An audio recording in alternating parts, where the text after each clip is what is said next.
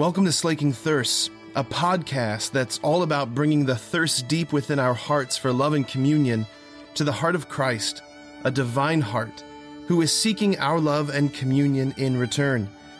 The hope is that the two thirsts would meet and both thirsts would be slaked. I want to begin with a, a public service announcement. Beginning the first week in September, all right, this 11:30 mass is going to move to 11 a.m. It's going to be the only major change in the mass schedule. But after talking to the parish council, listening to more and more people express some questions about could we change now that kind of thanks be to God, COVID isn't what it was a year, two years, three years ago. Uh, could we shift it back closer to another time? So parish council, parish staff, uh, and then the ushers here, we thought, okay, so, beginning Labor Day weekend, 11 a.m. is going to be the time of this Mass. If that totally changes your whole world and makes everything awful, I apologize. Okay, so let me begin by saying, as a priest, the number one task I'm given is to preach and teach. It says in the Second Vatican Council document on priesthood, the priest does three things, and in this order Preach and teach. Preach and teach is number one. Number two is celebrate sacraments. And then number three is pastoral care, walking with people as they walk towards God. Number one is to preach and teach. Now, that becomes abundantly difficult when you hear Jesus' teachings on things like money or stuff and you live in Brecksville, Ohio. Or, in my case, when you grew up in Hudson, Ohio as well. Right? And you were just got off of vacation a week long at a lake house in Sandusky. You begin to go, oh, well, maybe there's some optional readings we could go with, you know? also, the first part of the gospel today, you hear someone cry out to Jesus Tell my brother to share his inheritance with me. Now I remember of my mom's grandma, we called her affectionately Old Ironside. Uh, grandma Lenve, she didn't talk to her sister, Betty Farkas, for uh, about five years over a table. The table was six inches wide by six inches long. That's as big as it was. And there was a little piece of marble on top, maybe five inches by five inches. No one in the family built it. It had no real sentimental value except it's one of the only things from their childhood remaining, and one of them got it and the other didn't in the inheritance, and that was it. Years and years of not talking to each other. Many of you have your own experience or people you know who, when it comes to the will or the inheritance, uh, it's, it is or has torn the family apart. And what I've discovered is most of us put onto God his view of money and stuff. And it's not really what he has revealed to us. And it usually lacks a lot of nuance that the church, with her brilliant men and women who have been philosophers and theologians, make. And when you start to hear the distinctions, your heart can relax a little bit about living in Brecksville, Ohio, or being from Hudson, or going on a vacation. Because you start to realize God wants beautiful things for all of us. So let's enter into the gospel a little bit to see what is Jesus actually revealing and saying, and what is he not, before we automatically run to the moral shaming of you shouldn't have nice things, you should give them to other people. Because that's the unreflected gospel we hear is I shouldn't have nice things, I should give them to other people. And then we all play this little humble brag game, well, I got this on sale. As if we could care less. You have a nice table at your house. Congratulations, you could afford it. Looks awesome. Way to go. All right? So let's figure out what God was revealing and saying. Jesus is there with the crowd, not uncommon. Why were people coming to Jesus? First off, this is important. He performed miracles, and there was something about the mystery known as God and this man that were linked. He had intimacy and familiarity with God like no one else, and he didn't use it as a power move, but as a way to bring people to a beautiful way of life. So they were both captivated and repelled by him, drawn by his power and love, but repelled by the fact that he asked a lot of people. And so if you find someone talking about Jesus and it's not demanding or hard, run away. Go to somewhere else because it ain't Jesus. But if you found people who are hard and demanding and don't offer encouragement and mercy, run away. They don't know Jesus either. Jesus is the mercy and tenderness of a God who believes in you. He's also the God who says, I know what I made you for and I won't let you settle. They come together in Jesus. So the crowd is gathered around. Someone shouts out, Give me the inheritance. My brother won't give me it. Tell him he has to give it to me.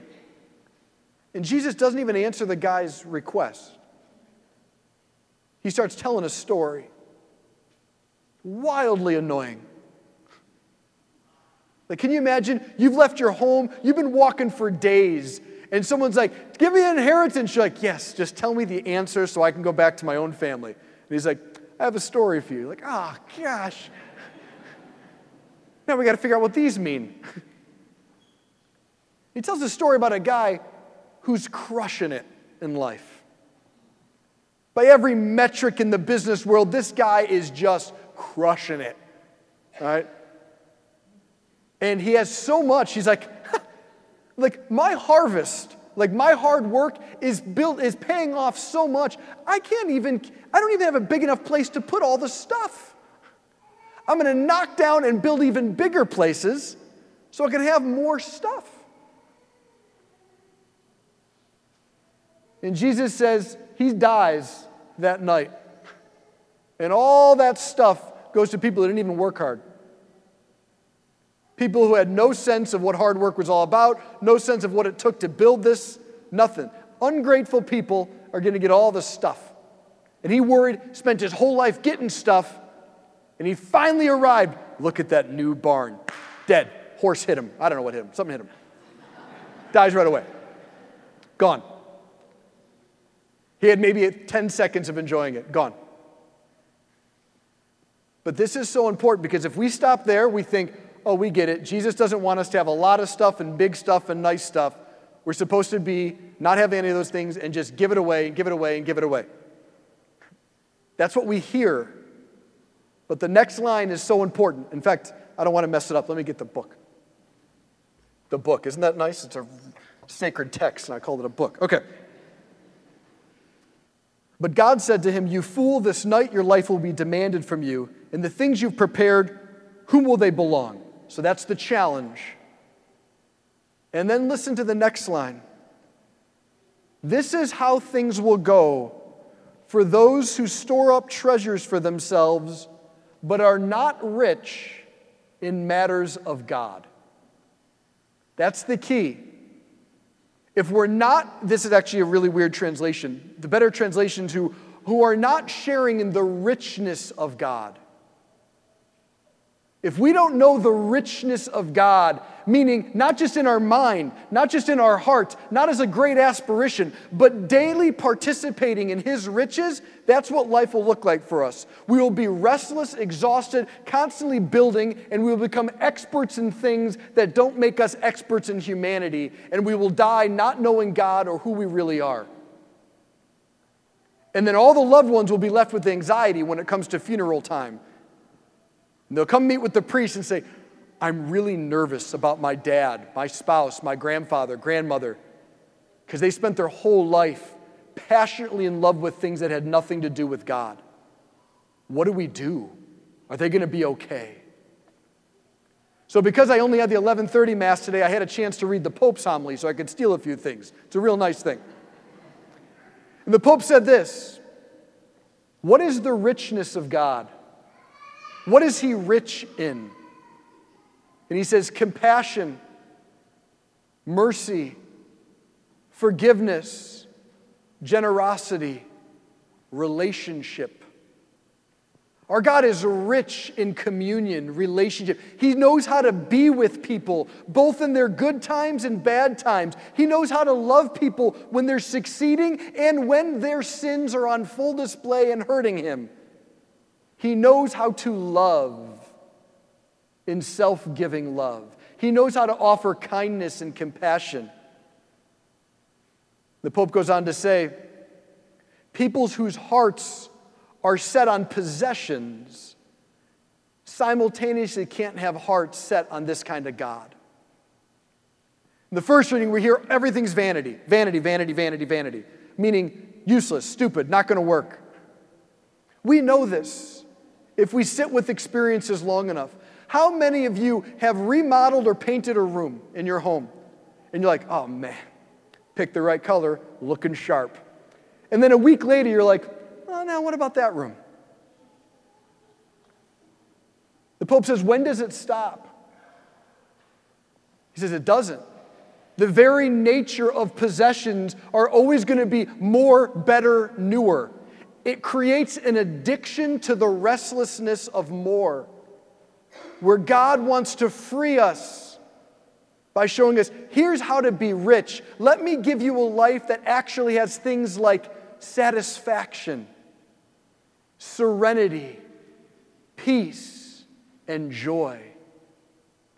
This is not a matter of what is your bank account or how many things do you have. Do you have nice things or bad things? It's not that rigid or simple. It's much more about being so humble before God and saying, Lord, I think I'm more interested in nice things than I am in forgiving a family member. I'm more excited about planning the next trip or having this different kind of couch or getting a new watch than I am in learning how to ask for forgiveness or seek a life of prayer or meaning. I'm more comfortable in building, planning, doing than I am having conversations with my kids about how's it going? Do you know I love you? Honestly, do you know that? When are times you don't know that? Are we more interested in having a future career that has a lot of zeros at the end of every paycheck and a big number at the beginning than we are in learning how do I be human? Who is God? How do I imitate him? Because if there is a God, it would follow logically that nothing would be better than being like him. Our consciences are meant to sting us once in a while, but they're never meant to tell us we're bad and unlovable. They're only meant to show us look, here's a new place where we can experience God's love and support and I can become even more of who I was always meant to be. I recommend this week you take this gospel, read it through a few times, and just say, Jesus, I don't want to rationalize, I don't want to defend. Show me. Show me. Are you just happy that I'm enjoying beautiful things? Or are you encouraging me to sacrifice for someone? He never wants to hurt, he never wants to condemn. He didn't die and rise so he could wag fingers at us all day long. He died and rose to say, I know what you're capable of. You're capax Dei. It's Latin for you're capable of God, and He will not let us settle for anything else. Amen.